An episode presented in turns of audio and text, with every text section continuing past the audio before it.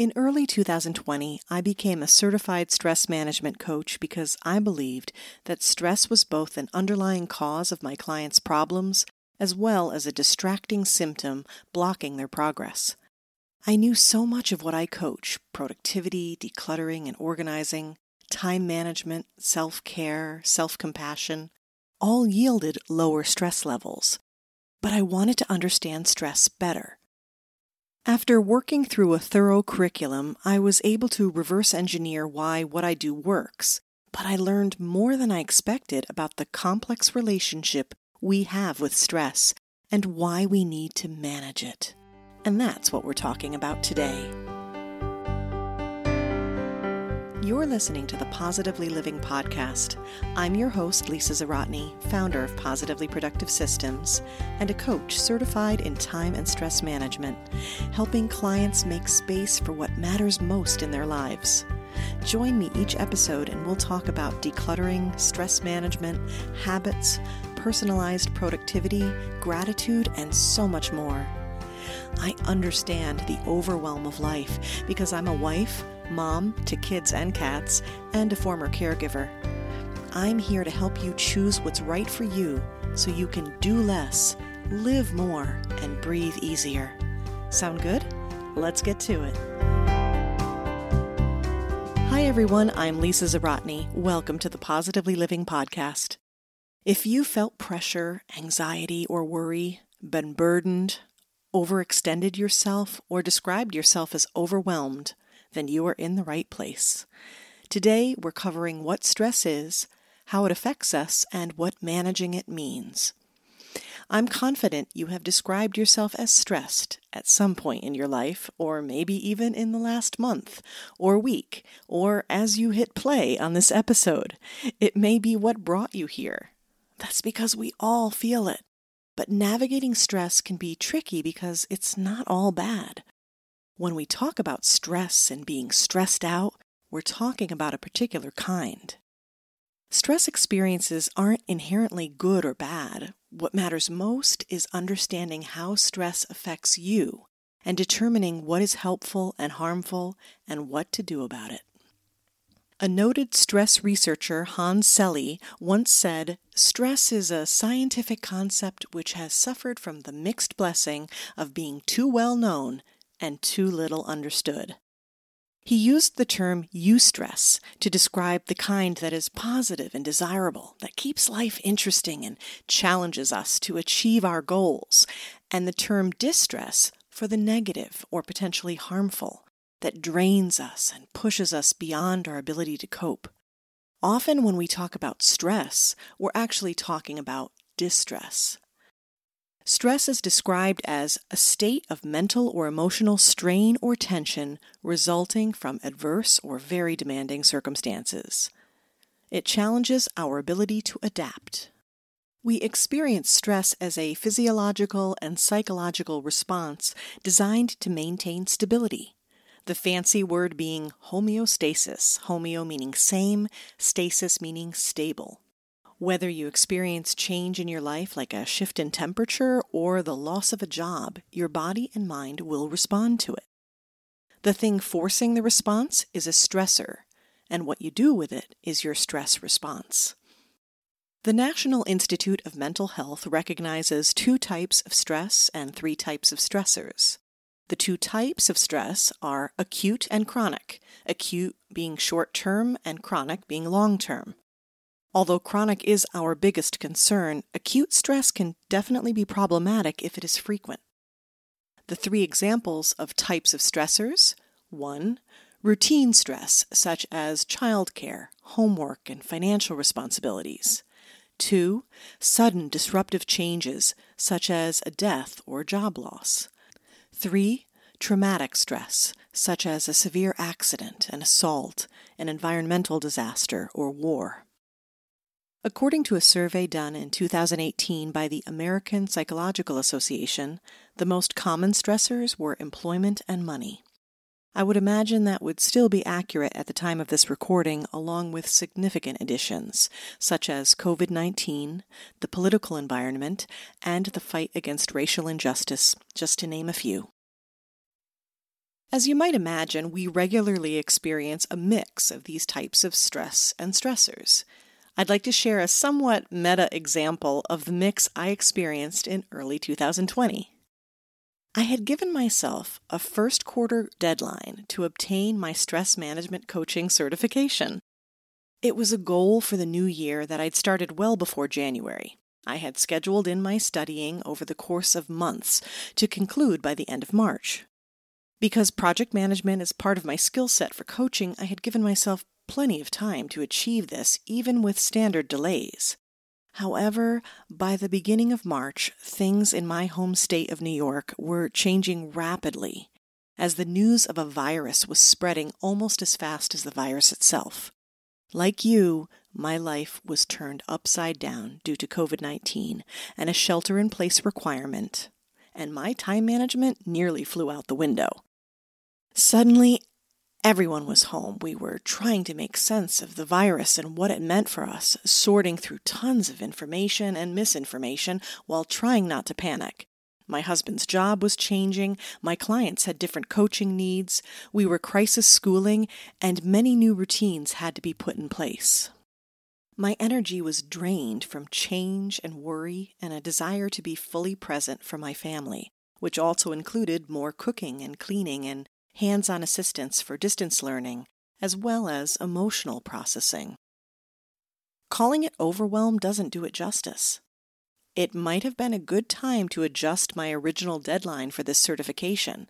However, I truly valued this learning experience and felt as though this kind of expertise would be needed now more than ever. So I kept my self imposed deadline, though it brought about some seriously late nights in March and a generous share of crankiness. the good news is I pushed through and I met my goal and was able to move on from the temporary pressure. Were you able to identify the different types of stress in that description? Eustress, distress, acute, and chronic? The certification push was eustress, a positive stress, and also acute because it was short term. The stress I felt due to the virus is distress because it drained me and made coping difficult, and because it was not something quickly resolved. In fact, I am still dealing with it as of this recording. It is considered chronic as well. When we experience stress, the brain undergoes chemical and physical changes that affect its overall functioning. The stress response, sometimes called the fight or flight response, happens when our nervous system tells our body to release stress hormones, including adrenaline, noradrenaline, and cortisol. These help us cope with perceived threats, which is a key point. We experience a stress response when we feel threatened, and that doesn't always mean life or death or that we'll be hurt. But that is where the response originally came from. It goes back to a time when we'd need to run for our lives from a large carnivorous animal. But now we still respond that way to a request to speak in public or on a deadline for our taxes. The stress response, intended to save us from harm, can help us stay alert, motivated, and focused on the task at hand, which is helpful. Then, when the pressure subsides, the body adjusts and we can start to feel calm again. The problem happens when we experience stress beyond our ability to cope. Continually activating the stress response, whether too often or for too long, causes wear and tear on the body and mind. Ongoing chronic stress can contribute to an incredibly long list of health issues. You need only Google stress symptoms and effects, and you'll find a multitude of examples. Stress, specifically chronic distress, slows healing because it has a significant impact on our immune system. It is linked to mental health problems such as depression and anxiety, cardiovascular disease, including heart disease and high blood pressure, obesity and other eating disorders, menstrual problems, sexual dysfunction, skin and hair problems such as acne, psoriasis, and eczema, and hair loss, and gastrointestinal problems such as GERD, gastritis, and ulcerative colitis, which is the disease behind ulcers, one of the best known symptoms linked to excessive stress. To complicate matters, these issues may be misperceived as normal or potentially linked to other causes without giving proper consideration to stress. While stress may not be the only reason for them, addressing stress is one of the simplest steps to help with healing. When we think of stress management, we tend to think of reducing stress.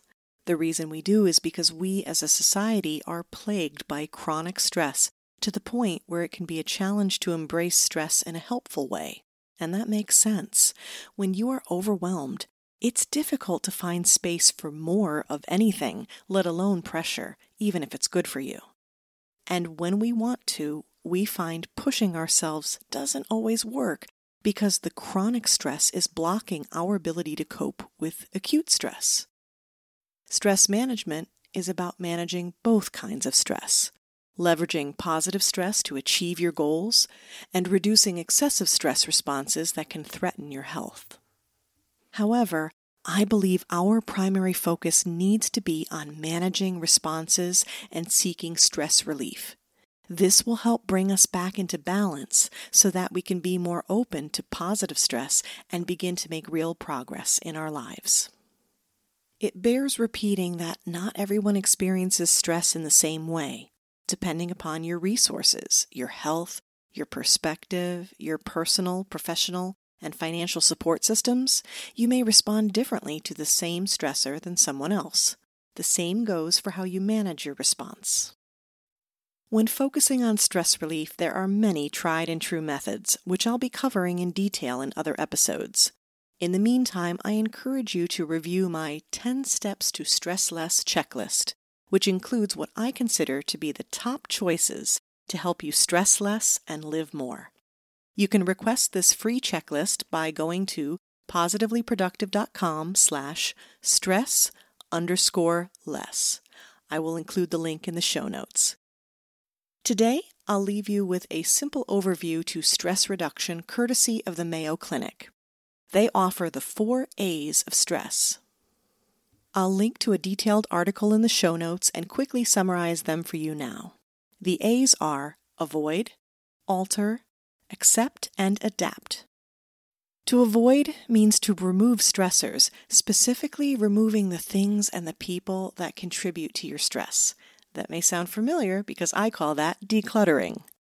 To alter means designing systems and habits that help you be proactive, encourage you to speak up and create boundaries, and own what can be controlled.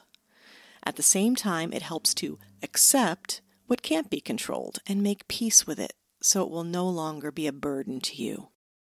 To adapt means managing your own expectations and making the adjustments necessary to help you find balance. Lastly, I will add my own A, which you've heard before awareness. Stress can be a double edged sword, helpful or hurtful, or both.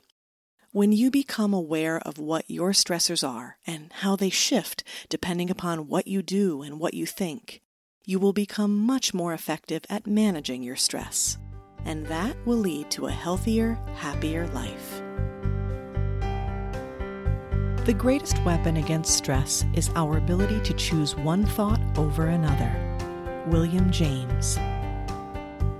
Thank you for joining me on the Positively Living podcast. Your time is precious, and I'm honored you chose to spend it with me. If you'd like more information on today's show, you can find a link to the show notes on positivelyproductive.com slash podcast. If you found value in this show, please click subscribe and even better, give a quick review on iTunes. It supports me and will help others find the show. If you'd like more positive content, come join me on social media. Positively Productive on Facebook positively underscore Lisa on Instagram. Get ready for kids, cats, and all my quirky humor over there. I look forward to having you join me next episode. Until then, keep it positive and keep making space for what matters most.